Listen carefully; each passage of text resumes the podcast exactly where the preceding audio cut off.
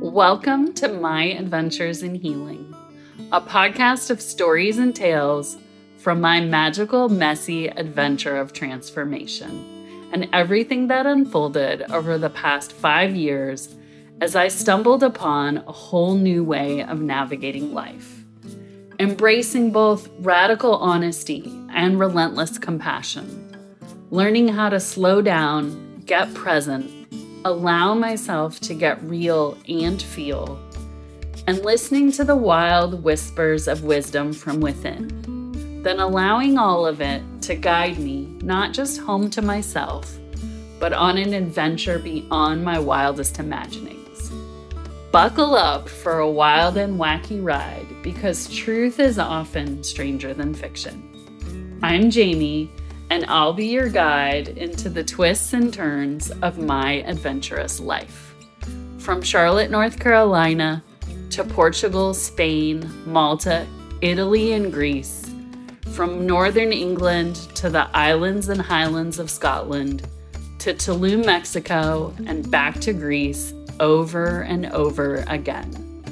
I'll tell you tales of how this fiercely independent rebellious good girl with a heart of gold, at 40 years old, in the midst of a difficult and somewhat unexpected divorce, put everything in storage, put my broken life on hold, packed a bag, and set off on a three month sabbatical from my messy life. To find some answers, to grieve everything I'd lost, and to face some harsh and scary truths.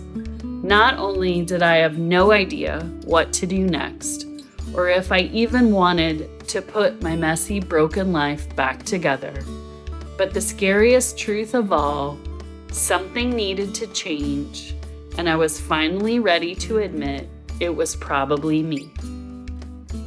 Journey with me as we explore how I transformed from an over functioning, people pleasing, know it all control freak into a sassy, courageous, vulnerably authentic adventurer, finding answers day by day.